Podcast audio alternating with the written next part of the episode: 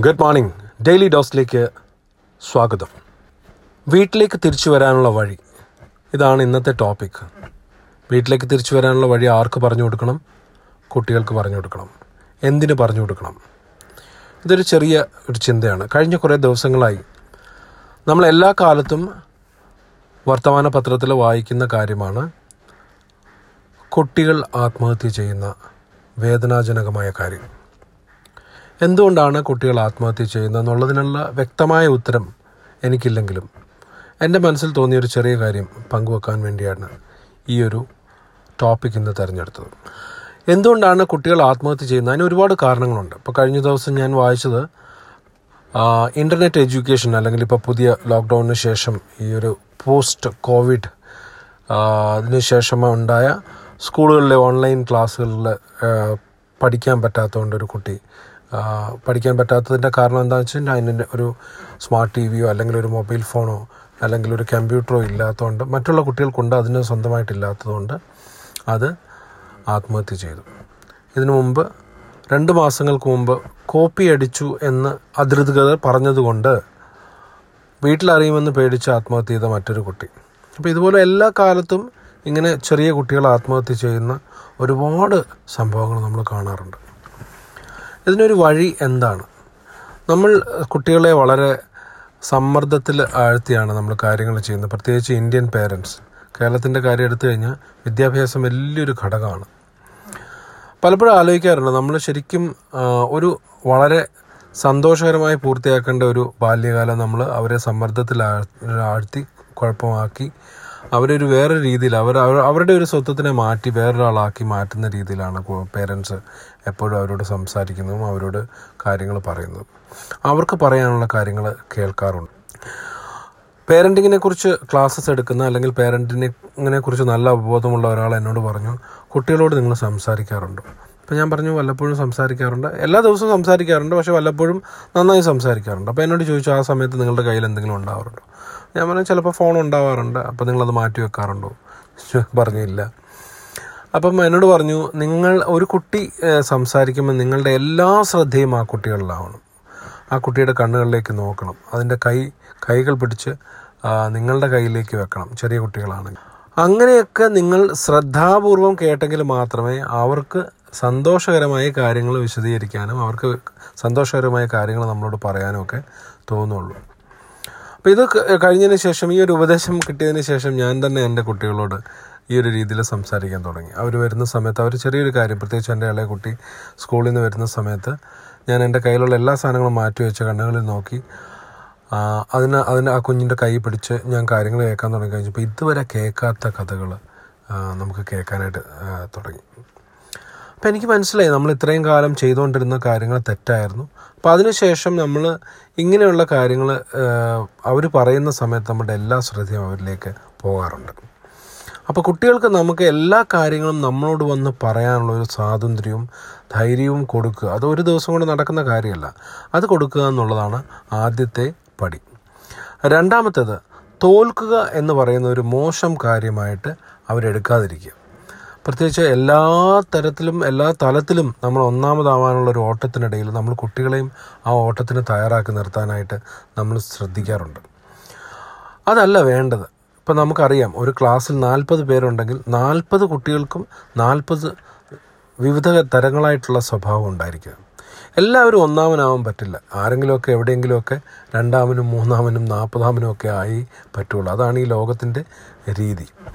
ഇപ്പം നമ്മളുടെ ക്ലാസ്സുകളിലൊക്കെ ഉണ്ടായിരുന്ന ഏറ്റവും നന്നായിട്ട് പഠിക്കുന്ന കുട്ടി ഏറ്റവും നന്നായിട്ട് പഠിക്കുക എന്ന് പറയുന്നത് ഒരിക്കലും തെറ്റല്ല.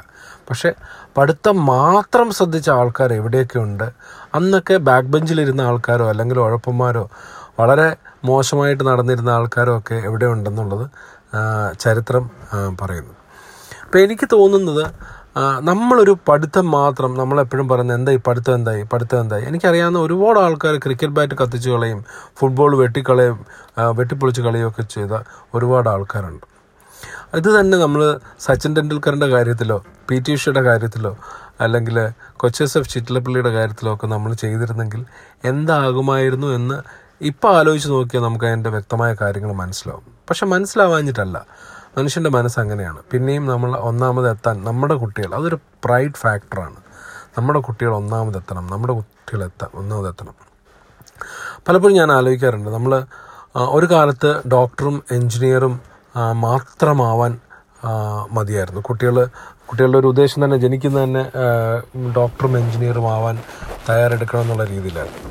പിന്നീട് എപ്പോൾ സച്ചിൻ ക്രിക്കറ്റിന്റെ നെറുകയിൽ പ്രശസ്തിയുടെ നെറുകയിൽ എത്തിക്കഴിഞ്ഞപ്പോൾ പതുക്കെ പതുക്കെ കുട്ടികൾ ക്രിക്കറ്റ് കളിച്ചാലും കുഴപ്പമില്ല എന്നുള്ള രീതിയിലേക്ക് മാറി. അപ്പോൾ ഇതിൽ നിന്ന് മനസ്സിലാവുന്ന ഒരു കാര്യം എന്താണെന്ന് വെച്ച് കഴിഞ്ഞാൽ വിജയിക്കുന്ന ആൾക്കാരെ പിന്തുടരുക അല്ലെങ്കിൽ അവരോടൊപ്പം പോവുക എന്നുള്ളതാണ് നമ്മളുടെ എല്ലാ കാലത്തെയും ഒരു ശ്രദ്ധ. അല്പകാലത്തേക്കെങ്കിലും. അതിപ്പം ഏത് കാര്യത്തിലിപ്പോൾ സിനിമാ താരങ്ങളുടെ കാര്യത്തിലാണെങ്കിലും അല്ലാതെ ഏത് കാര്യത്തിലാണെങ്കിലും നമുക്ക് അങ്ങനെ ഒരു വിജയിക്കുന്ന ആൾക്കാരെ ഫോളോ ചെയ്യുന്ന ഒരു കാര്യമുണ്ട്. അപ്പോൾ വിദ്യാഭ്യാസം വളരെ ഒരു അത്യാവശ്യമായ ഘടകമാണ്. പക്ഷേ വിദ്യാഭ്യാസം കൊണ്ട് മാത്രം നേടാൻ പറ്റുന്ന ഒന്നുമല്ല ഒരു യൂസഫലിയോ ഒരു ജോസഫ് ചിറ്റിലപ്പള്ളിയോ അല്ലെങ്കിൽ ഒരു പി ടി ഉഷയോ അല്ലെങ്കിൽ ഒരു സച്ചിൻ ടെണ്ടുൽക്കറോ ഒക്കെ ചെയ്തത്. വിദ്യാഭ്യാസം മോശമല്ല പക്ഷേ അത് അത്യ വളരെ അത്യാവശ്യമാണ്. പക്ഷേ അതിനോടൊപ്പം വേണ്ട പല കാര്യങ്ങളും പ്രോത്സാഹിപ്പിക്കുകയും അവർക്ക് അങ്ങനെ ഒരു കഴിവുണ്ടെങ്കിൽ അതിനോടൊപ്പം നിൽക്കുകയും ചെയ്യേണ്ടത് നമ്മളാണ്. ഇത് ഈ ഒരു രീതി പിന്തുടർന്നു കഴിഞ്ഞാൽ അവർക്കൊരു കോൺഫിഡൻസ് വന്നു കഴിഞ്ഞാൽ അവർക്കൊരു ആത്മവിശ്വാസം ഉണ്ടായിക്കഴിഞ്ഞാൽ അവരിങ്ങനെയുള്ള കാര്യങ്ങളിലേക്ക് പോകില്ല. മാത്രമല്ല ഇല്ലാതെ ആവുക എന്നുള്ളത് ഇപ്പം നമുക്കൊരു പ്രത്യേകിച്ചൊരു കാര്യം ഇല്ലാതെ ആവുന്നുള്ളത് മോശമല്ല കുറച്ച് കാത്തിരിക്കുക കാത്തിരുന്നാൽ അതിലേക്ക് എത്തിച്ചേരും എന്നുള്ള കാര്യം കൂടെ നമ്മൾ പഠിപ്പിച്ചു കൊടുക്കാൻ ശ്രദ്ധിക്കണം. ഇപ്പോൾ ഒരുപാട് സാമ്പത്തിക ശേഷിയുള്ള ഒരാളെ സംബന്ധിച്ചിടത്തോളം അതെന്തിനാ പറയുന്നത് വെച്ച് കഴിഞ്ഞാൽ സാമ്പത്തിക ശേഷി എല്ലാ കാലത്തും ഒരേപോലെ ആയിരിക്കണമെന്ന് നിർബന്ധമില്ല. അപ്പം കുട്ടികൾക്ക് എല്ലാ രീതിയിലുള്ള ഒരു അനുഭവ പരിചയം നേടാനായിട്ട് നമ്മൾ വീട്ടിൽ സാഹചര്യം ഉണ്ടാക്കി കഴിഞ്ഞാൽ ഇങ്ങനെയുള്ള ആത്മഹത്യകൾ കുറയും എന്നാണ് എന്റെ ഒരു പക്ഷം. അപ്പോൾ അതിനവരെ പ്രാപ്തരാക്കാൻ നമ്മൾ അവരോട് നിരന്തരമായി സംസാരിക്കുക അവരുടെ കാര്യങ്ങൾ അറിയുക അവരെന്താണ് ആഗ്രഹിക്കുന്നതെന്ന് അറിയുക അവർക്ക് താല്പര്യമുള്ള വിഷയങ്ങൾ പറഞ്ഞു കൊടുക്കുക അവരോട് അവരുടെ കൂടെ ഇരുന്ന് ചിത്രം വരയ്ക്കുക അവരുടെ കൂടെ ഇരുന്ന് കഥ പറയുക അവർക്ക് എഴുതാൻ കഴിവുണ്ടെങ്കിൽ അത് പ്രോത്സാഹിപ്പിക്കുക.